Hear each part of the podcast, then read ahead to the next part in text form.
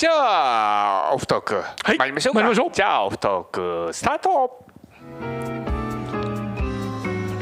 はいということでねオフトークのコーナーでございます。このオフトークは後ろのビジュアル使わずにもうとりあえず思いた思いついたものをね、ん。えーベラベラベラベラとねえー喋るコーナーでございます。はい。えーどんなテーマになるのかね、えー打ち合わせはしておりませんので、えー思いつくまま行ってみたいなと思います。それでは。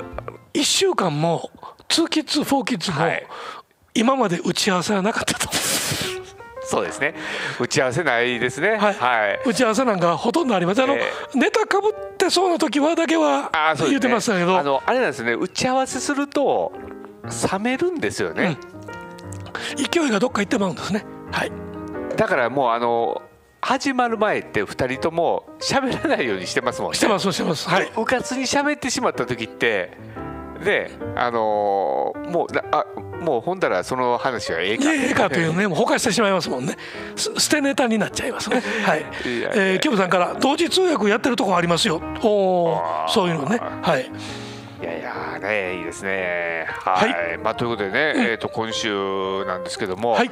まあ特に今日はちょっとネタもね特に用意してなかったんですけうんうん、ども、もう WWDC ネタで気になるとかそのあたりでいきますか？ままずそこをちょっとね、うん。行きましょうか。行っとかんといかんでしょうね。でもどうなんやろ今回あのーまあ iPadOS にしても、あのーえー、と MacOS にしても、うん。まあね、あのーバージョンアップするだろう。で iPadOS だったら、うん。えー、と Windows をね好きなとこ置けるだろうとかまああ出てきてるんですけども、うんうん。あんまり決定的なこう面白さみたいな、うん。ねえー話はあんまり出てないです出てませんよね。はい。っていうことはやっぱりメガネ？でも WWDC はハードウェアの発表じゃないけれども、はい。えー、とそのいわゆる開発者に向けてこんなことをしようとしてるよっていうことのいわゆるプレゼンテーションの場じゃないですか。こんなことできますっていうことプラス。だからこんなプラットフォーム用意したからここへ向けてみんな頑張ってねみたいなこともあるわけじゃないですか。そうなんですよ。でそれってね、うん。むっちゃ難しいことやと思いません？あの最初の頃のその例えばパソコンが出始めた頃だったらなんぼでも次から次へと夢のようなことを考えていって、実現していこうってなるけども、もうある意味、えー、と出尽くし感ね。出尽くしてるじゃないですか、でそこにさらに驚きを持つようなうん。内容を発表していかないと、うん。ね、えー単にパフォーマンスが良くなったぐらいでは、うん。話にならないじゃないですか。うん。だから今のような形になったんじゃないですか？つまりこんなことをしてるけどっていうことで開発者を促す、ようなことになっていくんじゃないですか？自分のところもうネタつきかけてるだからええの出てきたらそれパクろうっていう。アップルのいつもの癖。はい。あのアドビーなんかは面白いですよね。あの開発者たちがもうとりあえず、えーできるかできへんか分からへんけどこんなことしていきたいみたいなね、うんうんうんことを口々に叫びながら、えーかそこから開発し始めていくと、うん。なんかお面白いからやっていこうみたいなうんね、うようなこところから入っていくんですけどああのアップルの場合はもう基本的に秘密主義なんで、う表に全然出さないじゃないですか。うんなのでおまあそれの中であ新たなものが出てでそれでみんながおっと驚くものうん。にするっていうのはねだから僕今回は全く想像が、うん。いつもと違いますね。うん、つかないですね。うん、で、あのーいわゆる iMac が出てしまいましたからね、はいはいはい。話題的には、はい。だから話題 iMac が出てあれが目玉でないとしたらハードウェアの発表ではないけれどもなんかあるんかなとか、うん、考えてしまいますけどね。だから iPhone の OS とかでもね、うん。あのすごいあの iOS も進化していってて使い勝手もね、うん。あのなんやろ僕らが知らないような機能までもあったりとかしてね、うん。でもそれ使っていくとすごい便利だったりとかっていうことっていっぱいあるんですけど、うんまあでもねこんだけ、えー、と知らないこともあってさらにこんなことができるよって言われていってもうね、んおまあそこどうなのかなまあ実際発表だったらねおおすごいってなるんでしょうけどなるんでしょうね。だからその下準備として、えっと最新の iOS のアップデートが、えっと今来てるでしょ？え最新の？最新の iOS のアップデートがちょっと前から来てるじゃないですか。あれいつでも WWDC の前に、えー次発表する前の下準備として我々の端末を揃えておこうというそういうことじゃないですか、うんその辺はちょっとまあなんかいつも通りに来てるなという気はしますけどね。当然のことながらまだしてないですよ私は。いやーねほんまにどうなるのかね、んうんそうなんですよね。まああのーまあいもういなんやかんや外野で言うててももうねあと6時間後には始まってしまいますからあれですけどもちょっと楽しみやな。そうですね、メガネが出てくんのかな。さっき物産の言うてるようにもうあのレンズの中コンタクトレンズの中にもう映し込むとかねはいはいはいいうようなことができる可能性はもうありますからね。だってミッションインポッシブル大好きなんですよアップル、なんかねそれぐらいのネタを仕込んできそうな気もせんでもないかなと思いながら。はいこの間のねあの、えー、と春の発表が、あの、えーミッションインポッシブル風のところでしたですからね。ね。うん。ちょっと楽しみではありますね。うん。どうなんのかな。ねえまあまあ今日見てね、あだからあれですよね。えっ、と見て次クラブハウスでちょっと話して来週来週だからそれねちょっと、うん。もうもう全部発表になってるでしょうから、うん。まあむっちゃ面白かったら取り上げるかなっていうところですね。うん、まあ来週は物産が1週間ですから、はいはい。まあその一物産のアンテナに引っかかるのか。それともえっともうええかって思ってしまって。なんやろもう「お前何様や」って言われながらね 多分やらなあかんのかなみたいな。うんうん、っていうことになる可能性もありますからね、だってあのよそがやってるやつ別にやらんでええわっていういつも思ってますから。ほんまに、えーその辺がちょっとあれですけどね、うん、あーねまあまあね。あそうやね、うんちょっと話変わっちゃうんですけどね、はい。はいあの先週末ね、うん。あのちょっと知り合いの、うん。あのえードローンを、はい。あのえー一つの仕事にしてる人のとこにね、うんうんあの友人のとこに遊びに行ったんですよ。はいはい。うんでちょっとドローンちょっと真剣にやっていきたいからいろいろ教えてよって言ってね、うんうんえー行ってきたんですよ。うんうん。うん、であの結構ねいろんなことをねあの講義してくれて教えてくれて、はいはい。もうあの参考になったんですけども、うんうん。あのえーっとねまずドローンの、うん。あのえーその今いろんな学校あるじゃないですか。はいであって、うん。それ行くべきなのかどうなのかうんうんうんみたいな話からね、ちょっと聞いたんですよね。ううん。ん、ほんだらそれは行くべきやと。うん。う。ん、でなんでって聞いたらやっぱりあの趣味で飛ばすのと、えーそれをちょっとなりわいにしようとかって思うとやっぱりあの、えーっと伝えなければならないものがやっぱりいっぱいあるんやと。うんうん。う。ん例えばどんなことって聞いたんですよ。う。ん、あのやっぱりドローンは空に飛んでるので、うん。えーそれが、うん。えーどっか行って行方不明になってしまうことがあると。うんうんうん、でその時の、うん。例えば対処を知ら知ってるのと知らないのでは、やっぱり大きな事故につながるつながらないっていうのが、うん。ああるよっていうことで言われて、えーでもその今のって全部その行かへんようにうん。ちゃんとその場合じっとしてるし、うん。であのーなんていうのかな？あの遠くへ飛んだら、えーっと着陸もするやんみたいな話をしてたんですね。ほんだらあの言われたのが、えー飛ばしてうん。どっかに行く時っていうのは、うん。ドローンが、うん。えー急に GPS を外れる時らしいんですって。あのもともとドローンがね一定のところに保ってるっていうのは、えーちょっと大きめのちゃんとしたドローンになるとやっぱり GPS で何か所かつながって、でそれによって、えーっと制御されてると。うんうん。で制御されてるからその場にいようとするんやけども、うんうん。かの弾みでやっぱ外れることがあるらしいんですおって。ーほんでももしくは、えーそれ外れただけやったらいいんやけども、うん。風とかが結構強かったら、うん。そのまま「あーさようなら」って言っちゃうらしいんですねほんでそんな時ってどうしたらいいのってもう絶対慌てるけどって聞いたら、そこは風に任せんね。それ講義受ける？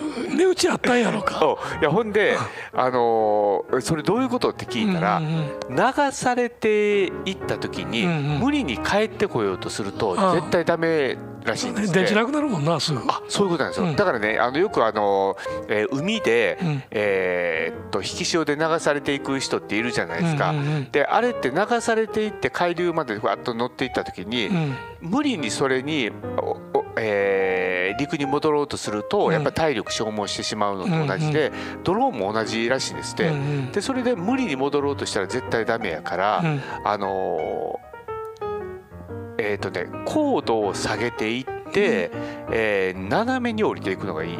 なるほどね。ってちょっとずつちょっとずつ降りていくみたいなね、うんうんうん。でそれによってい回避してっていうことらしいんですよね。うんうん。うんでまあそういうふうにしたりとかまあそんなんもあったりとかね、うんうんであとたまにそのリモコンと,、えー、とドローンが途切れてしまう時があるらしいんですよ。うんうんうんうんでそれはその,、えー、とあの通信でつながってるんですけども、うんそれの解消方法うんうんどうしたらいいのっていう話もね、聞いたらこれがねあのなんやろすごいアナログなことではいこうやってやっててあの切れるじゃないですか。うんほんであやばいと思ったらこうやって動かすらしいんですって。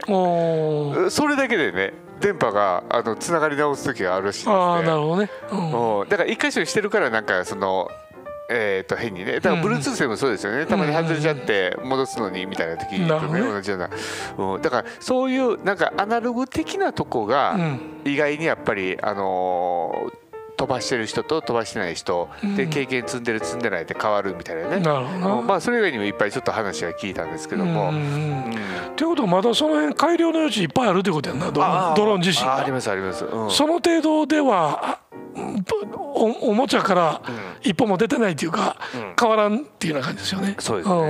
ほんでやっぱりあの話聞いてたらそのえーまあ今その中華端末、まあいろいろそのね導入したけども中華端末やからって言って切られていってるけども、うんあのー日本のうん。ドローンが今それに取って代わろうとしてるけどどうなんて聞いたら無理って言ってました。ほんでなんで無理なんって言ってー聞いたら、あのーまずはやっぱあの開発費が日本はかかりすぎてると、うんうんだからやっぱりそこまでいかないと。う、ん。うん。であともう一つは、うん。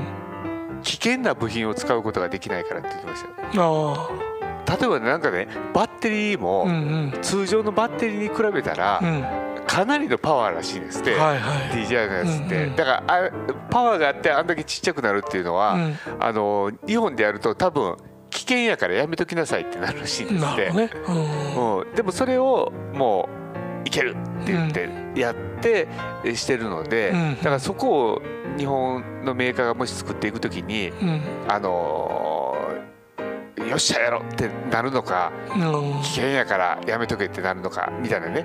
えとこもやっぱあったりとかする。なるほどね。えーちょっと待ってくだあさいね。はい。はい。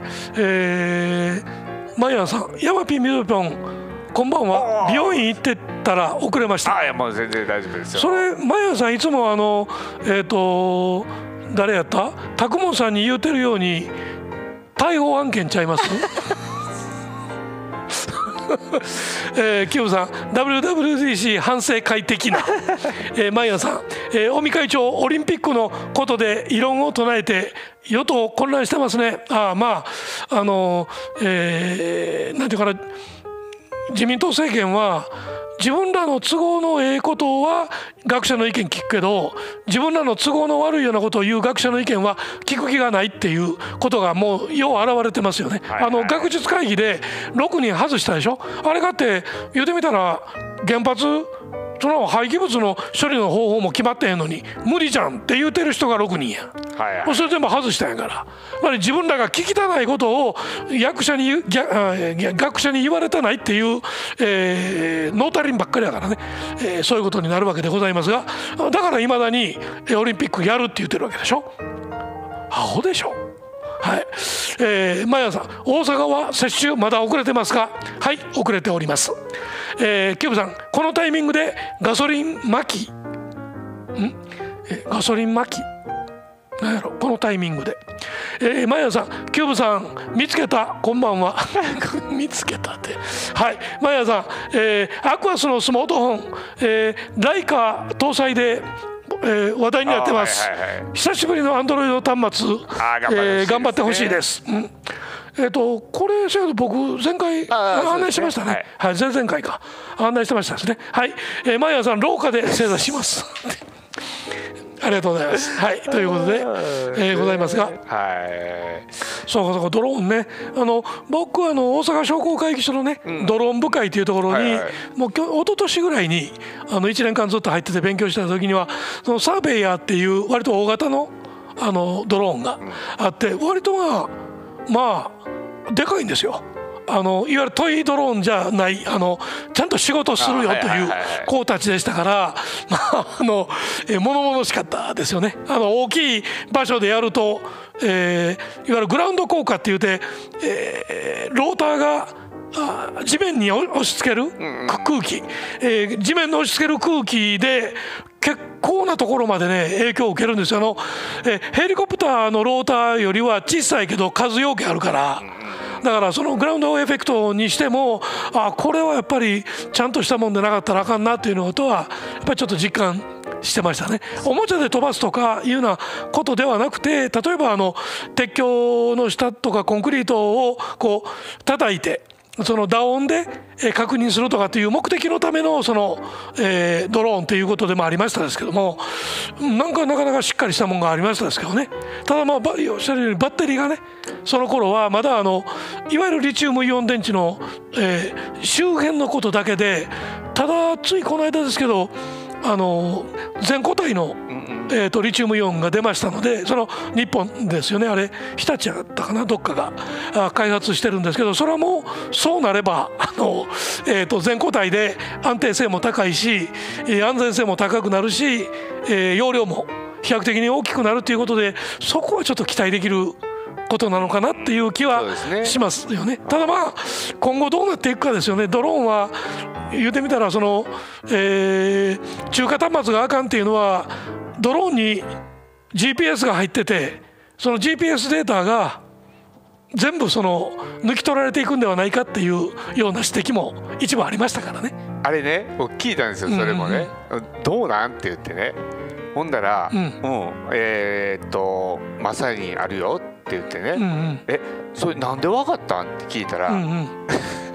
あのね、なんで分かったって聞いたらね、うん、その端末をバージョンアップね、うん、えー、させるときに、うんうん、えー、っとまあ、ソフトをダウンロードしてきてね、うん、あの入れるじゃないですか。はいはい、だなぜかダウンロードする前に、アップデアップロードがもう出てくるらしいんですって。うんうんだから今まで飛んだ経路とか何かを飛行データを全部アップするっていうのは、まあ、前から言われとったからね。でそれが普通やったら隠れてやるじゃないですか。それがアップロードって出てくるらしいんですって、うんうんうん、だから何も文句言われへんねって、うんうん、あのそんなあの隠れてやってたらお前あかんやんって言えるけど言えるけどね。あのそれはもともとご購入の時に ご案内してるはずですっていうね、はい、そういうことですからね、はい、いやもうそれ聞いても笑い止まれへんで、うん、いやそうかってくださいって言ったら大丈夫なんやと思ってね、うん、まあくださいというより、えー、アップロードするよっていうことを前提でそれ分かってて買うてるんやろっていうの。まあまあ僕らのあの、えーー、iPhone 買うときに、はいはい、えー、アプアプリは App Store からしか入れられへんよっていうことに納得して買うっていうねそのようなことですからね。ねだからあれで言ったらね、あの GPS のデータがねアップロードされて何が悪いねんっていうところでいくと、うん多分ねもう9割以上の人は全然問題ないと思うんですよ、うん、だって家の近くの GPS データ持ってかれたところで、うん、何ら問題ないですからね。そういうことですね。逆にそのデータを活用していろんなことを考えてくれる方が絶対いいんですよね、うんうん、で問題はその持っていかれたら困る職種の人、が使ったらダメっていうだけの話なんでね。うん、ただまあそこに入ってくるのはその例えば、えーと、原子力発電所近辺でドローン飛ばした時の、えーと、情報ですよね。そういったもんであるとか自衛隊の基地であったりとか。あそういったようなところで飛ばす。だから今この間から法案が出てるいわゆるあの、えーここの土地に関してのデータをどうするこうするっていう法案が問題になってるのはまさにそのところですよね。で多分ねその今ほとんどのとこがあのまずは飛んだらダメなエリアって絶対あるので、うん。あのそこのとこ入った瞬間にもうデータとして分かっちゃうので、うん。あのーまあひょっとしたらねそれが公の、えーとこが使ってるドローンだったらまあちょっとバレてしまうっていうのは確かにあったりとかしますよね。うんうんうん。うん。でもそれが仮に行ったとしてどうなのかでそこのとこで多分、でえー、と GPS のデータよりも多分映像とかちゃうかなと思ってるんですけどね。まあそういうことだと思いますけどうんただまああのーえっとこ航空法でまずドローンのね飛ばし方とかそういったものがあのーあアホがねはいはいはい。首首相官邸の上に着陸させたみたいなことを、新聞にあってももうちょっとなんかやばいもんもそこには積んでたみたいですけどもね。あの、えーやけに厳しくなったと。素早く厳しくなったけどまだ法的には不十分じゃないですか。だからこれから違いますか？ドローンの法律に関しては。あそうですね。ほんでもう1年後にはあのーえーっと国家試験に変わっていくんで、うんうん。うんあの今 その国家試験の争いでまたいろいろえー利権が絡みながら動いてるようで、うん。はい、いうでしょうね。うん。それと,、えー、とドローンそれぞれの固有のねあの、まあ、あ IMEA はもちろんあの通信機器積んでますから当然あるんですけど IMEA をどんなふうに管理していくのかっていうようなことがまだちゃんと決まってないですからだからそのあたりはやっぱりちょっと、えー今後おの法整備かな？うんそれに向けて多分デジタル庁みたいなことをねえー以前から言い出してたんやとは思いますけどもね。そうですね、うん。うんえーと、えーうん。えー、タクモンさん、マイアンさん、死刑って言われてますよ、タクモンさんに、マイアンさんが。えーマイアンさん、タクモンさん、覚悟できました。えータクモンさん、そういえば、おいら、先週欠席したな。おい、えー、キムさん、腕立て伏せ、4096回の刑くらいでいいのでは？マヤンさん、腕立て伏せ、リアルにやばいです。えー、キューブさん、じゃあ、スクワット、6万5536回の刑くらいでいいのでは？なんで6万5千円やったキューブさん余計つらいわしかも6万、えーじゃあまばたき16万7千ちゃうわ167万7220ちゃう、えー、1677万2000えー、わからん。いうことでマヤさんキューブさん1億回えーえー何々死刑と一緒や。っていうことで、えーなっておりますが、はい、なるほどね、いやーね、うん、まあまあそんな感じであれですかね。あの今日のあの、えー WWDC が気になってなかなか次のネタが出てけへんっていうのが 今のリアルなあれでございます。はい、ね。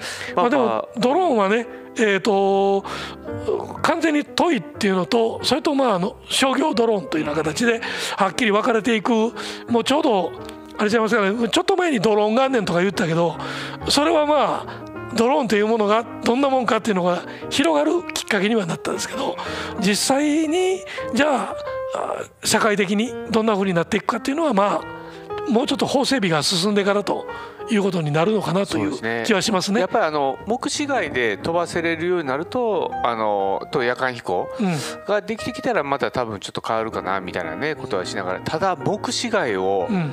あのえーっと完璧あ完璧な目視外で、うん。まあ、遠距離で飛ばすってなると、うん。もうかなりのその、えー技術が必要になってくるので、うん。まあおいそれ誰でも取れるっていうわけではないっていうふうなことは言ってましたうね。ん、多分それはねあのデータとしては認めるよとうん。いうことなんですよ。それはそれを完全に禁止してしまったら例えばそれを警察が使うとか、えー、と自衛隊が使うとか行政が別の目的を持って使うとかっていうようなことの縛りになってしまうと自分らが困るからですけどもあの普通軽飛行機とかヘリコプターって有視界飛行限定やからね。あーはいはいはい。目で見えてる時でしか飛ばれへんっていうのが基本やから、はいはいはい。ほリアルな飛行機でさえそうやからドローンは 余計です。そうそううん、ですね、だから法的にはそういうふうなこう、えーまあ、立て付けはそういうふうなことにはなるでしょうけど実際はこの範囲で運用するよっていうようなことには多分なっていくんやろうなということですね。まあそれが今度ねでき始めたらあの実際に、えー、と警察のねあの捜査するためうん。の一つの道具としてね使えることが使うということがね。になったりであとあのもう一つその、えー、と夜間であったりとかもしくはあの、えーいいわゆるあの有志会以外のねゆえーそのそのなんていうかな。無線で飛ばせると。はいはいはいいうような時っていうのはこれはあの、えー、と離島であったりとか、はいはいはい。山間部であったりとかっていう上の輸送と、はい。そういったものも当然含まれてるわけですからやっぱりそこは残しとかんとあかん話ですもんね。うんなんかちょっとちょっとその辺は、えーなんていうのかなアンテナそっちちょっと向けとかんとあかんとこやなという感じはしますけどね。個人ユースで、うん。あのドローンみたいなのが欲しいってなったらね、うんうん。なんかもっとちっちゃいやつが欲しいですよね。やっぱポケットから出して、うん、ピュンと飛ばせるっていうそそうちょっと見に行ってきてみたいなね、うんうんうん。感じのやつがねできるようになると一番ねいいんでしょうけどね。うんうんうん。うん。あまあすうんまあそれでにしても安倍の生命とかに出てくるね。あの式式紙をねみたいにね。うんうん、いうような感じですよね。うん。まあそうなってくるとちょっと面白いのかもしれませんね。うん。いやーそれできるようになったらグッさん何します？いやそれはそう自撮りでしょ。あフィッてやってスューッと上がっていって上がっていって上からこっち側撮るっていうこう手手振りながら撮るとかね。はいはいだからもういわゆるあの映えの延長版みたいな感じにしていくにははい。だから自分を自分を中心に半径、えー、15メーターとかさ10メーターとかの範囲で飛ばせるあの式紙風ドローンなるほどね。うん。そういうもんは俺は大いにありやと思いますけどね。はいはいはい。ねえ。なんか遠く飛んでいってでどっかへ飛ばせるとなるとねよからぬことを考えるやつがいっぱい出てくるわけですから。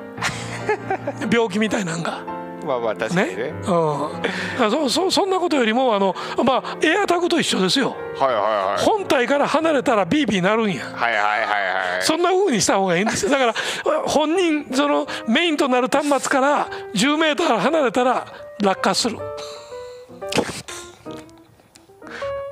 そういうやつにしといた方がいいと思います。なるほどね。えー、とキムさん鼻の穴に入るくらいのドローンが自動で飛びまくるようになってからが本番。うですね。ドローンで蚊柱を作りたい。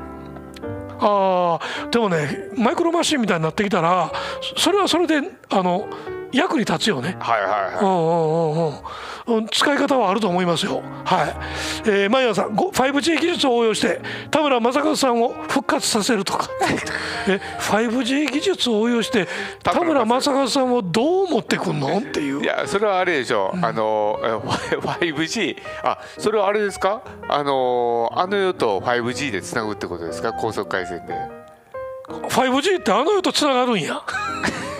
すごい。だってもうあのあれみたいな。世代ですよ。うん、であれみたいな。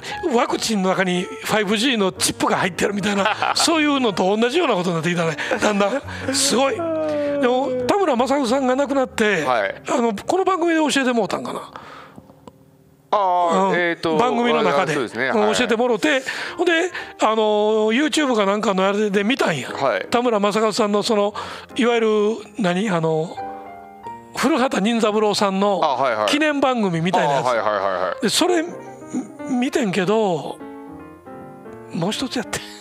あ今見たら。ヒットしなかったですね。うん、だからあのいやそのキャラクター設定とかなんかは、はいはい。あのふ古畑さんでいいのよ、はいはい。かっこいいねんけどでもなんかなちょっと今の僕ではあかんわっていう。途中で見るのやめまはいした、はいはいあ僕ちなみにあの、えー、田村正和さんの、えー「パパニュースキャスター」あれ TVer で上がってて、はいはい。え見たんですよ、あどんなやつだったかなと思ってね、うんうん。見たんですけどあの画面が4対3だったんですよ。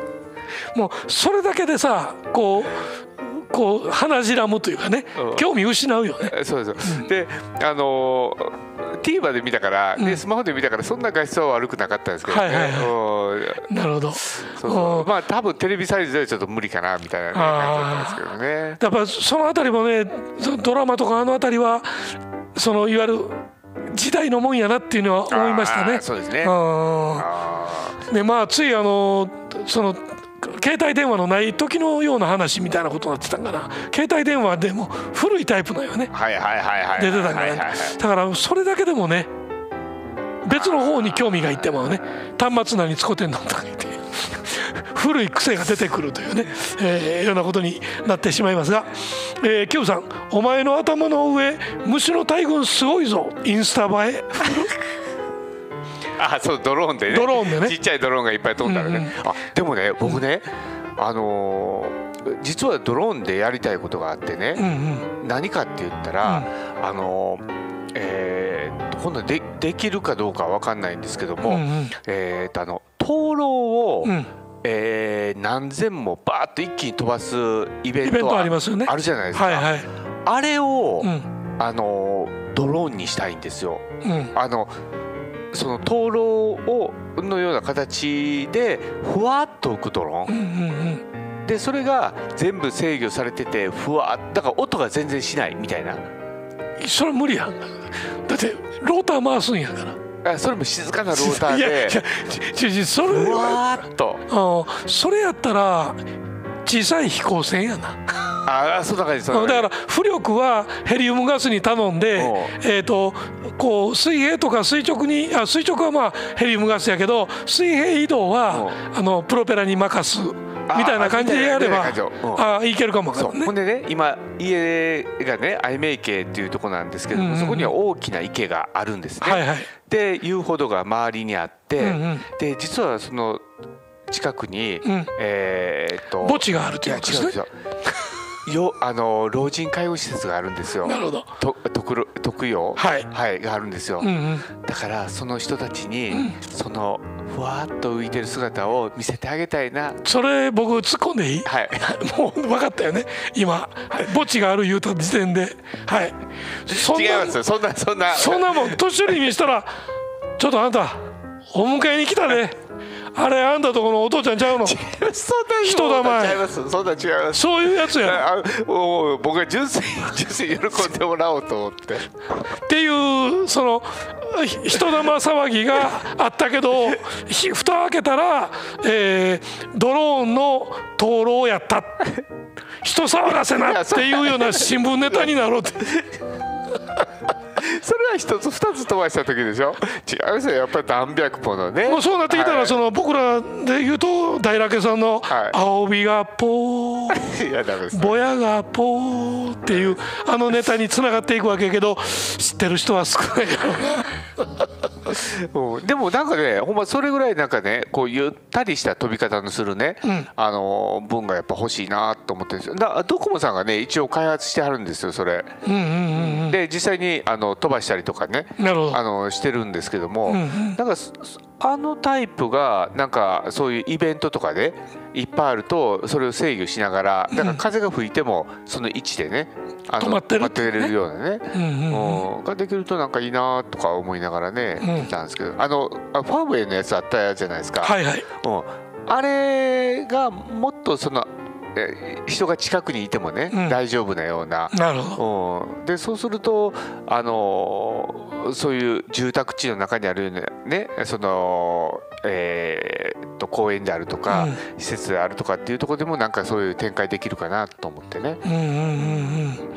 まあそういうそのエンターテインメント系のねところっていうのはそのいわゆるその商業ドローンの一つのあり方かもしれませんよね。そうなんですよえちょっと今ねだからあのー依頼を受けてて、うんうん。なんか子供たちにね、うん。その夏休みとかにね、はい。えっ、とドローンを使ってなんかね、えーできへんかみたいなね、うんうん。こう言われてるんですけど、うん。ドローンって普通にと飛ばしたら上行くか下に行くか横に行くかぐらいの話じゃないですか。はいはい。でそこには多分ねやったらそこで終わっちゃうのと、うん。あとは子供たちに触らせたら、うん。絶対パワー100にしてどっかぶつけに行って楽しむみたいなね、うん。感じになっちゃうじゃないですか。はいはいはい。だからなんかねこう見せる楽しみはないのかなと思ってねドローンってね。なるほどね。うん。まあでもあのー今までなかったその例えばプールで遊んでる子供たちをうん。ドローンで撮影するだけでも今までないアングルで撮れますからね。それはそれで楽しいんじゃないですか？そうですよ。んだから一つあるのはねもうバーッとその場でね、えーうんがっつりしたドローン飛ばして、うん。それを大画面でね、うん。みんなで見ながらね、うん。もうああこ周りはこんな風になってるんだとかね、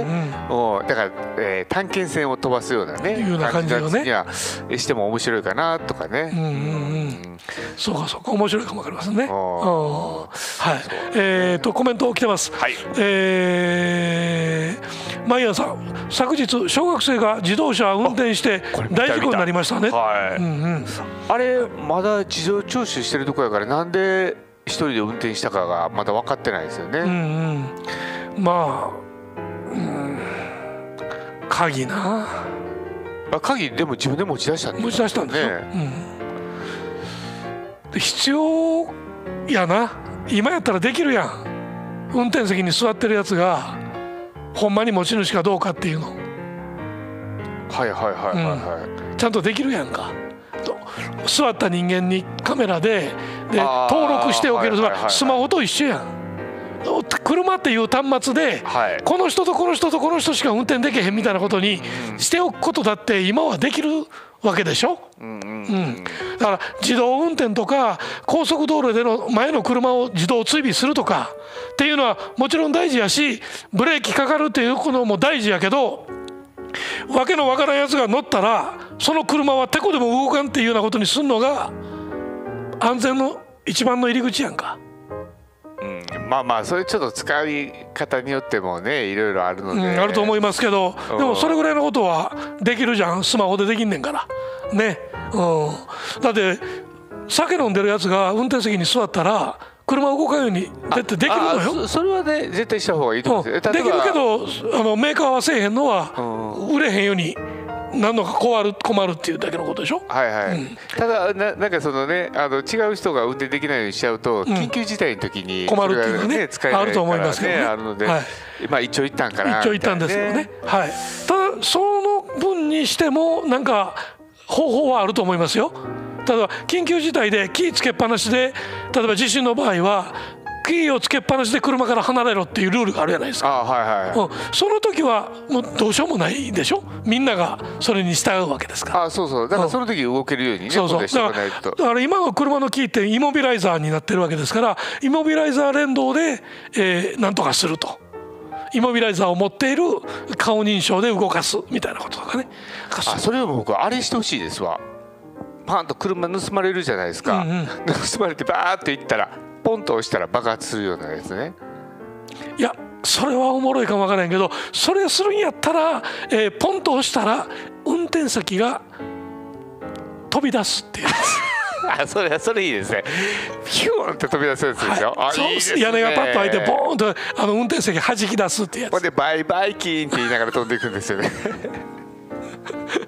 あかんだんだんネタがくたびれてきましたね。はい。はい。えーっとおーちょっと待ってね。えー、たくもんさん自撮り棒の代わりにここ人のお個々人の周りをにハエみたいなドローンが飛び回るようになるのかなって。ああはいはいはいはい。えーマイアンさんあの世とつながりますって。5G なるほど、えー、キヨさん気を抜くと耳の穴から入ってくるぐらいのドローンでないと。怖い怖い怖い。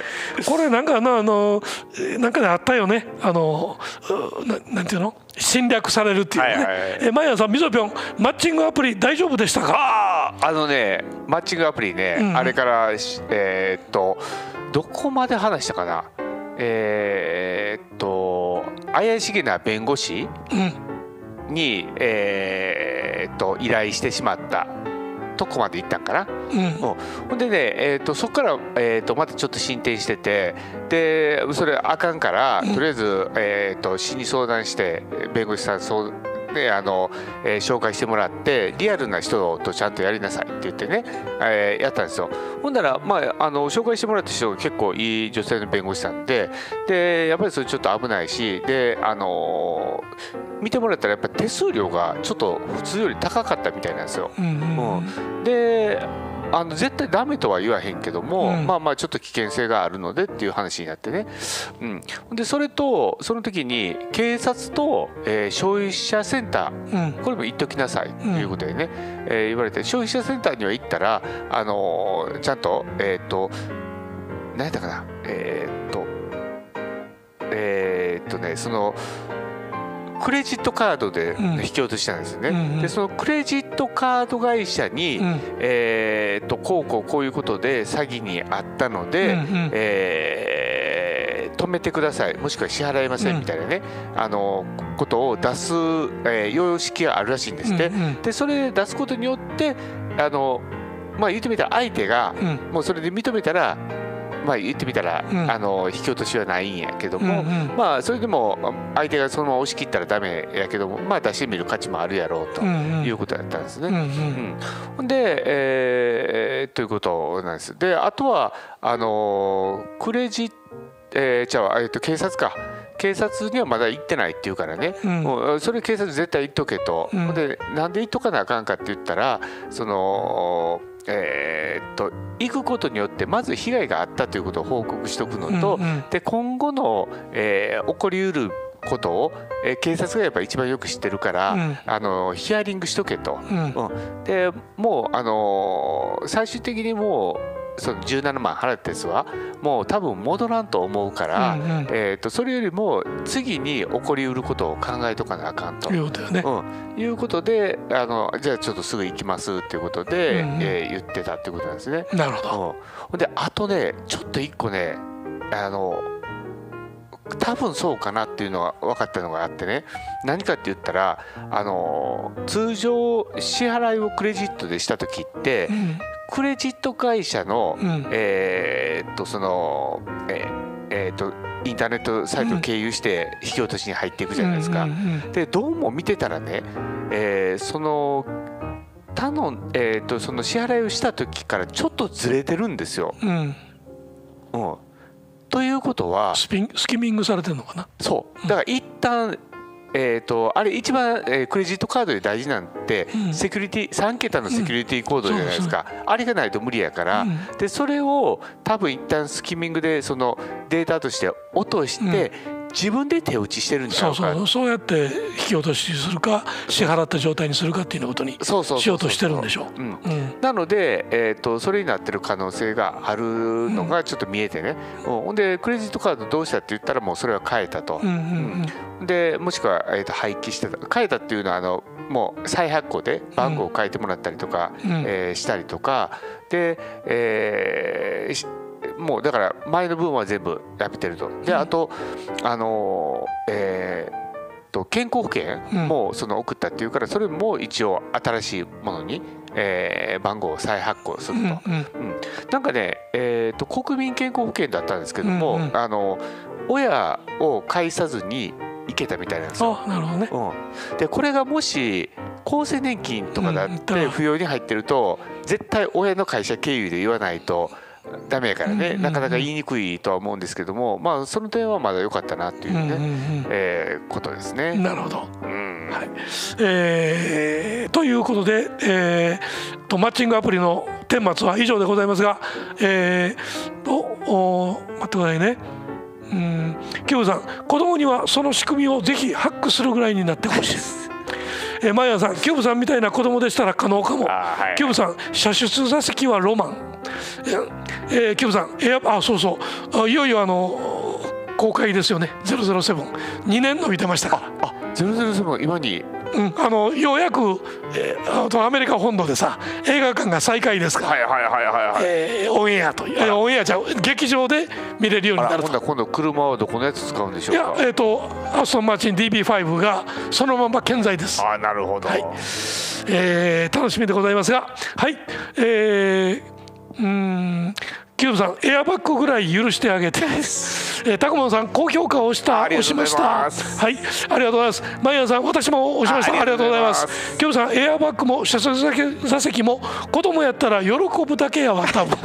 まあ確かにね、えーマイヤンさん iPad Pro 買おうかなと思ってます。おすげえ。M1 搭載の。すげえ。いやあのー iPad Pro やけど何に使う？っていう。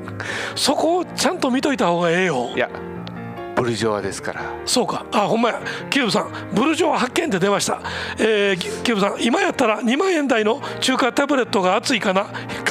貧困。えーマヤンさんキューブさんブルジョワって何？って言って。まあセレブみたいなもんですよね。はい、えーいうことでございますが、えーということで、はい。そろそろではお開きということにしますかこんな時間でございますね。はい、えーじゃあエンディング参りましょうか。はい。ドンはい。ということでね、えー今日もですね、えー気がついたら40分45分ぐらいなんかね喋ってましたね。喋ってましたね。はい、はい、えーということで、えー、と来週は、えー6月の14日、ねはい。えー19時からということで、うん。同じ時間からということでございます。はい。でそれからですね、えー、とクラブハウス、ね、ICT ピックアップオフトークは、えーこの水曜日8時からということでございます。はい。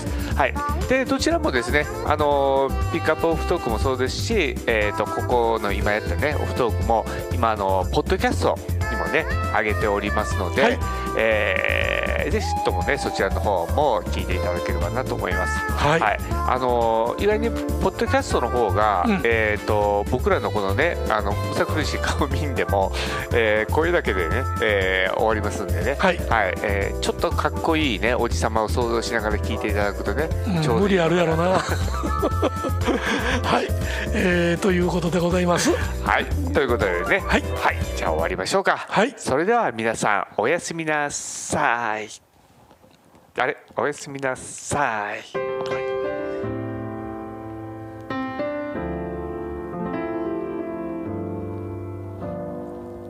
ありがとうございました